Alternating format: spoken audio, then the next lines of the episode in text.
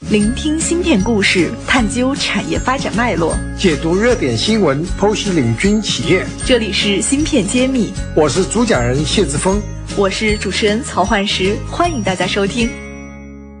欢迎大家收听《芯片揭秘》，我是主持人幻石，我是主讲人谢子峰。呃，今天和谢老师聊一聊最近也是一个比较火爆的话题，关于超算芯片。那么我们最近看到一则新闻，就是美国商务部把中国的几家研究所和公司列入了实体清单。那么这样也让我们更多的去关注。什么是超算芯片？我们超算芯片未来的发展为什么会引起国际上这么广泛的关注？那么下面请谢老师来给我们分享一下。好的，超算芯片实际上是用在一些特殊的、非常非常高端的计算领域。那么我们可以看到，是过去几年中国这个在超算方面呢是有很大的一个进步，特别是我们。有太湖之光这样一个达，曾经是几年在中国达到世界上达到领先地步的。那什么是超算呢？实际上它不是一颗芯片，它是有很多芯片组成的一个呃平行计算的一个中心。那么多到什么程度呢？可能就有几万甚至几十万个 CPU 一起，G CPU、GPU，呃一起来做这个运算。那么这样子的一个平行计算的一种做法的话，是一个综合实力。那我是不是可以理解，像我们一部手机里边就有一颗 CPU，那超算可能是很多个手机的运算的感觉叠加在一起，然后带来的这个效果啊，有有大概是个意思。但大家记得吧？手机曾经也火过一段时间，双核、四核、八核。对对对。八核之后就没人提了。其实八核就是八个 CPU。就是八倍的计算，一个芯片上有八个 CPU 在算。那么我们讲一下我们所了解的上一代的这个呃太湖之光的声微处理器，它是二百六十核，一个一个芯片上有二百六十个 CPU，然后再有几万个这样子的芯片在一起做运算。我越来越能感觉到为什么叫集成电路，它的集成度真的很高啊！这这就是说，它芯我们讲集成电路在一个芯片上集成，但是呢，这个超级计算机呢又在宏观的，在很多很多的呃 CPU 或者很多很多计算机一起做这个群体作战，就原来都是单兵作战，现在变成了集团军作战。那我们国家做超算的时间久吗？目前的情况怎么样呢？啊，中国做超算是后起之秀，原来基本上还是以西方，特别是美国、欧洲为主的。那么最近经过这个这个二十年的努力啊，中国的超算是啊达到世界的一流水平。嗯，那在这里边的话，您觉得未来的超算在世界也好，在这个产业内的竞争也好，它是不是会是一个非常重要的一个领域？其实重要，但并不是完全，因为。你看它的应用领域，其实超算最大的一个领域啊，其实是天气预报。哎，为什么是天气预报？它对全球的气候、气流这些这些做做计算，能需要大量大量的计算，所以这里面以计算为主。那么我们我记得小时候我们的天气预报是很不准的，啊，明天多云转晴这句话已经够了。但今天它甚至告诉你几分钟以后要下雨，这都是超算的在在起作用。原来没有这个能力预算。今天你说天气预报真准，大太阳出来告诉他半个小时以后下雨，不可信。哎，不真下雨。但是在过去的计这个天气预报中，根本达不到这个水平。就说啊，这几个礼拜会下雨就不错了。现在精准到几分钟，那么这就是说对大气中的所有的气候气流的变化做精准的计算，能够预测出几分钟之内的天气预报。这里面很多超算。都是以这个为基础的。据我所知，声微处理器最大应用就是天气。嗯，那过去做不了。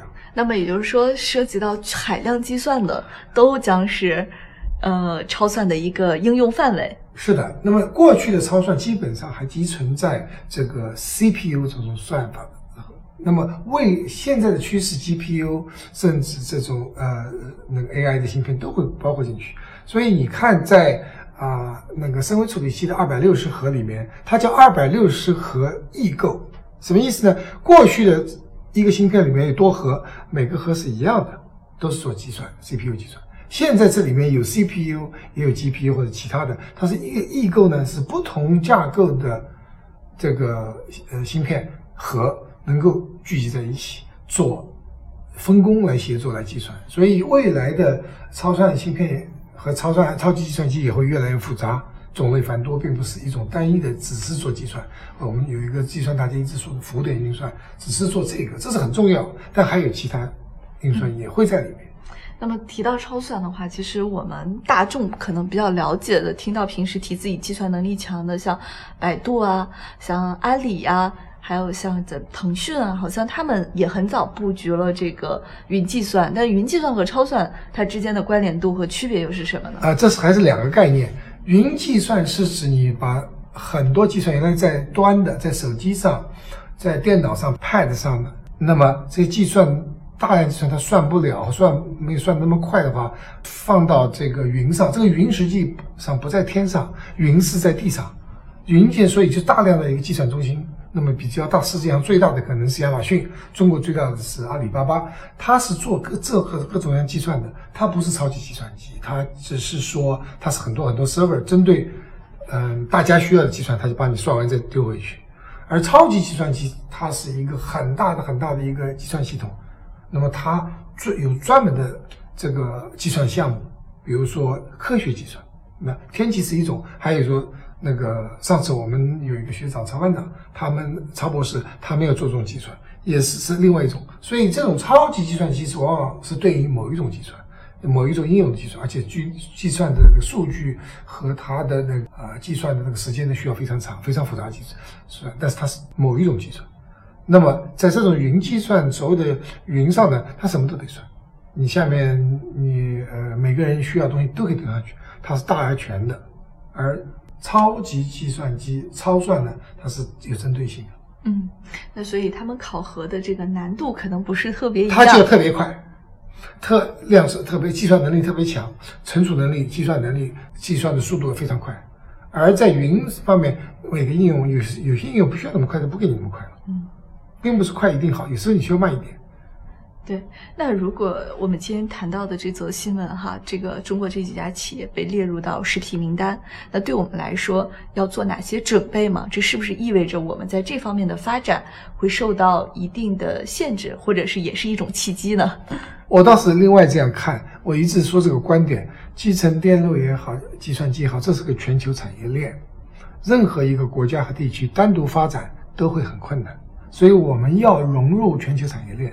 而不老不要老想着我们自己建一套，今今天美国都做不到，其他国家也做不到，一个国家把所有产业链都做掉，所以我们还是要和全球，无论是美国还是欧洲、日本，呃，亚洲的这些这个国家和呃地区要合作，一起来把这些最基础的技这个技术给研发出来，然后用。那么根据应用来做，做世界第一不一不是目的，让全球。人类老百姓能够真正得到这个方便好处，这是重要的。争第一，这不是目的。所以美国向来说这个行业希望大家一起来做。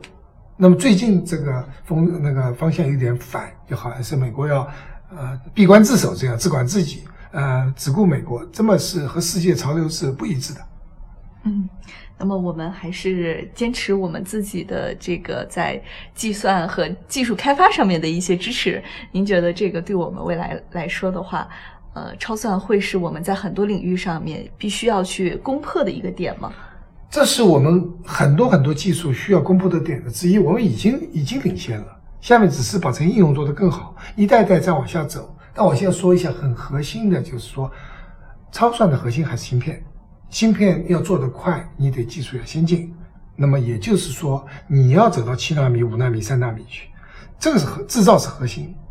因为今天我们所有的制造还是在 Intel、呃台积电、三星最高端的制造，没有这个，你其他的都是是建在沙滩上的。所以我的观点就是说，我们中国的呃制造业要努力。那么这样，我们做超算的呃科学家。工程师就不要那么吃力。今天我们是等于说是用落后两代的制造技术去做出世界上最先进的超级计算机，这个太难了。那，我们真的是有又有那种，呃，小米加步枪也要打高射炮的感觉。对，所以我们建议的还是需要在全方位的要努力，不要只看一个点，看一个新闻。嗯，我们再一个例子就是说，全世界高铁谁做的最多？中国最多，最好，对吧？老百姓也享享受到了。但是高高铁里面的核心技术还是全球的技术，不是中国的技术。那么我们要融入这个全世界这样一个大的一个产业链里面的话，我们也要做我们的贡献，无论是芯片的技术还是应用的技术，啊，包括超级计算机，我们都要去努力，而不要为一点某一个亮点而显得太自满，这个是呃不不不客观的。我们审慎的知道我们现状，然后也更加清醒的去努力。那么本期栏目就是这样了。好，我们下期再见。感谢大家收听《芯片揭秘》，更多精彩内容请关注公众号“茄子会”。我是谢志峰，我在芯片揭秘等着你。